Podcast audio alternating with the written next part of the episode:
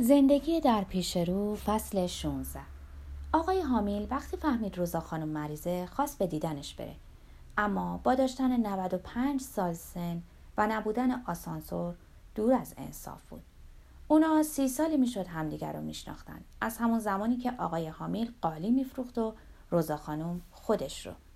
و حالا خیلی غیر عادلانه بود که به خاطر آسانسور مجبور بشن جدا از هم بمونن. او می‌خواست برای روزا خانم شعری از ویکتور هوگو بنویسه اما دیگه سوی چشمی براش باقی نمونده بود و مجبور شدم شعر رو از طرف آقای حامیل از حفظ کنم. شعر با این جمله شروع می‌شد. صبحانه و دائم و لا یزول یعنی فقط اوست که جاودانه. و تا هنوز شعر توی کلم بود فورا به طبقه ششم رفتم و اونو برای روزا خانم خوندم. اما گیر کردم و مجبور شدم دوباره شیش طبقه پایین بیام تا از آقای حامیل شعر ویکتور هوگو رو که یادم رفته بود بپرسم. به خودم می‌گفتم اگه آقای حامیل با روزا خانم عروسی می‌کرد خیلی خوب می‌شد چون دیگه وقتش بود و می‌تونستن با هم از بین برن و این چیزیه که همیشه خوشایند بوده. قضیه رو به آقای حامیل گفتم و بهش گفتم که می‌تونیم اونو روی تخت روون ببریم بالا تا پیشنهادش رو بکنه و بعد هم هر دوشون رو به ییلاق می‌بریم و میذاریمشون توی یه مزرعه تا وقتی که مرگشون برسه. البته اینطوری بهش نگفتم چون نمیشه مردم رو اینطوری به کاری وادار کرد.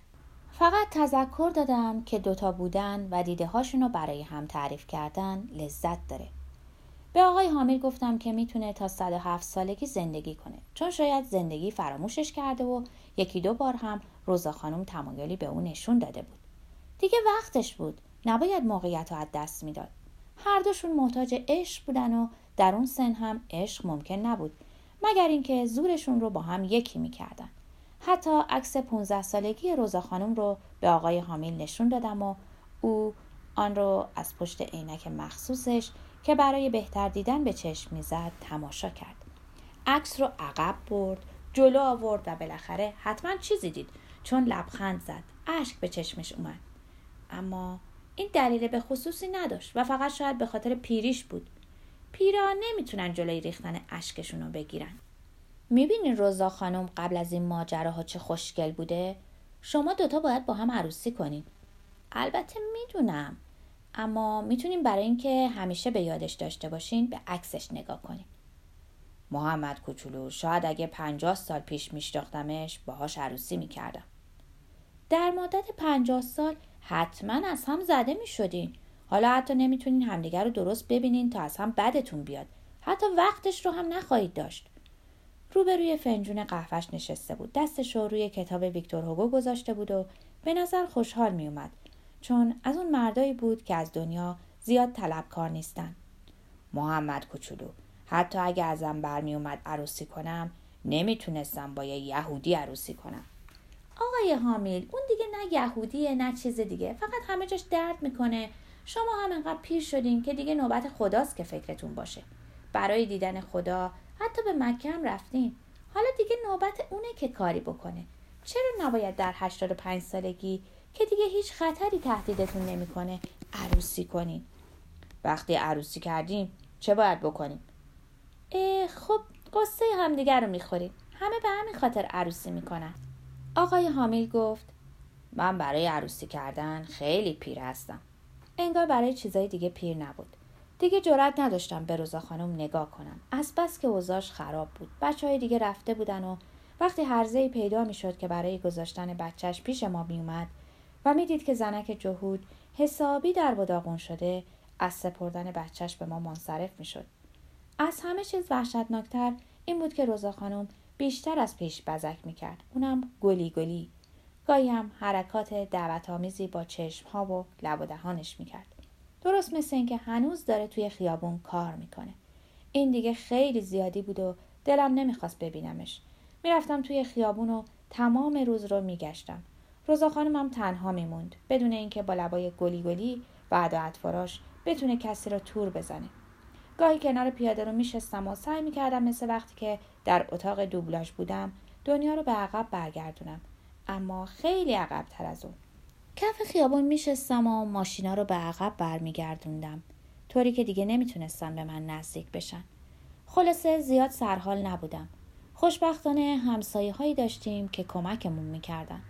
از لولا خانم که قبلا براتون گفته بودم که در طبقه چهارم بود و در جنگل بولونی کار می‌کرد. قبل از اینکه سر کار بره اغلب پیش ما میومد و کمی کمکمون می‌کرد. اون فقط 35 سالش بود و هنوز کلی موفقیت پیش رو داشت. برامون شکلات می آورد ماهی آزاد دودی و شامپاین می آورد یه وقت شایع شده بود که کارگرای آفریقای شمالی با خودشون وبا آوردن. اولین کاری که لولا خانم همیشه می‌کرد این بود که دستاشو میشست. از وبا که کسافت و نبودن بهداشت رو دوست داره وحشت داشت. من وبا رو نمی‌شناسم اما فکر می‌کنم نباید اونقدر هم که لولا خانم می‌گفت بد باشه. مرضی بود که تقصیری نداشت. گاهی اوقات حتی دلم می‌خواست از وبا دفاع کنم چون به هر حال عیبش به خودش مربوط نمی‌شد و هرگز نخواسته که وبا باشه و همینجوری به این شکل در اومده بود. لولا خانم سراسر شب رو با ماشین توی جنگل بلونی می‌روند و می‌گفت تنها سنگالیه که به این کار مشغوله و خیلی هم طرفدار داره. به خاطر گذشتش که مش زن بوده خپله و قوی بود و می‌تونست یه میز رو از یه پایه بلند کنه. اما البته برای این کارا نبود که بهش پول می‌دادن. دوستش داشتم. از اونایی بود که شبیه هیچ چیز نبودن و به هیچ چیز هم ربطی نداشتن. خیلی زود متوجه شدم که توجهش رو جلب کردم. چون دلش می‌خواست بچه داشته باشه و به خاطر شغلی که داشت نمی‌تونست. البته باید این رو هم بدونیم که وسایل لازم رو هم نداشت. کلاگیس طلایی به سر میذاشت تا مشتری ها رو دنبال خودش را بندازه. اما واقعا آدمی بود غیر از دیگران و آدم باهاش احساس اطمینان می‌کرد. نمی‌دونم چرا مردم همشون به خاطر پایین تنشون تقسیم بندی میشن و اهمیت پیدا می‌کنن. قدری لیلی به لالاش میذاشتم چون خیلی بهش احتیاج داشتم. گاهی به ما پول می‌داد و آشپزی هم می‌کرد. سس ها رو با حرکاتی قشنگ و حالات خوش اومدنی میچشید و در حالی که گوشواره هاش این طرف و اون طرف می‌رفتن با پاهای بلندش مثل اردک تلو تلو می‌خورد. می‌گفت وقتی جوان بوده در سنگال کیدگوولا رو ظرف سه روند ضربه کرده بود. اما همیشه از اینکه مرد بوده زجر میبرده. بهش می‌گفتم لولا خانم شما مثل هیچ کس و هیچ چیز نیستین. و اون از این حرف خوشش میومد جواب می‌داد آره موما کوچولو من یه موجود رویایی هستم. و راست می‌گفت. به دلغک آبی پوش و چترم آرتور شباهت داشت که خیلی با همه چیز فرق داشتن. موما کوچولو وقتی بزرگ شدی خواهی دید که نشانه های خارجی اندام که احترام برانگیزن مثل بیزه ها هیچ معنایی ندارن و فقط اتفاقی طبیعی هن. روزا خانم در مبلش نشسته بود و از او خواهش می‌کرد مراقب حرفاش باشه چون من هنوز بچه بودم. نه واقعا که خیلی جذاب بود. کاملا هم عوضی بود. بدجنس هم نبود. وقتی شبا خودش رو آماده رفتن می‌کرد واقعا یه چیز حقیقی نبود. با کلاه‌گیس طلاییش پاشنه های بلند کفشش جای زخم های زمان مشت زنیش پلیور سفیدش که برای نشون دادن سینه هاش خیلی مناسب بود و شال صورتی رنگی که دور گردنش مینداخت دامنش هم یه چاک در پهلو داشت و با اون بند جورابا گاهی اوقات که به سن لازار می‌رفت برای یکی دو روز ناپیدا می‌شد. بعد خسته و با بزک معلوم نبود چجوریش برمیگشت. قرص خواب می‌خورد و میخوابید و این درست نیست که میگن آدم به همه چیز عادت می‌کنه.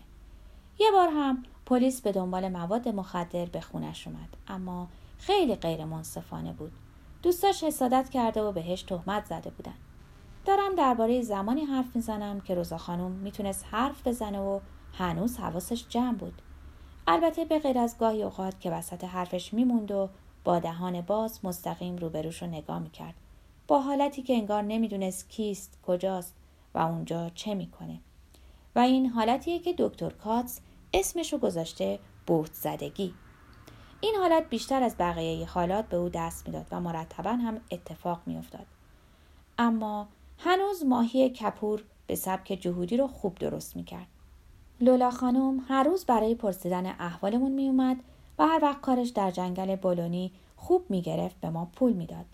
در محلمون خیلی بهش احترام میذاشتن و هر کس هم جرأت می‌کرد حرفی بزنه یه مش به صورتش خورده بود. نمی‌دونستم اگه پنج طبقه دیگه نبودن در طبقه ششم چه بلایی سرمون میومد در اون پنج طبقه مستجرایی بودن که هرگز نخواستن به ما صدمه ای برسونن. و وقتی روزا خانم از ده تا بچه هرزه هم نگهداری می‌کرد که راپله رو آشغالدونی کرده بودن هرگز اونو به پلیس لو ندادن.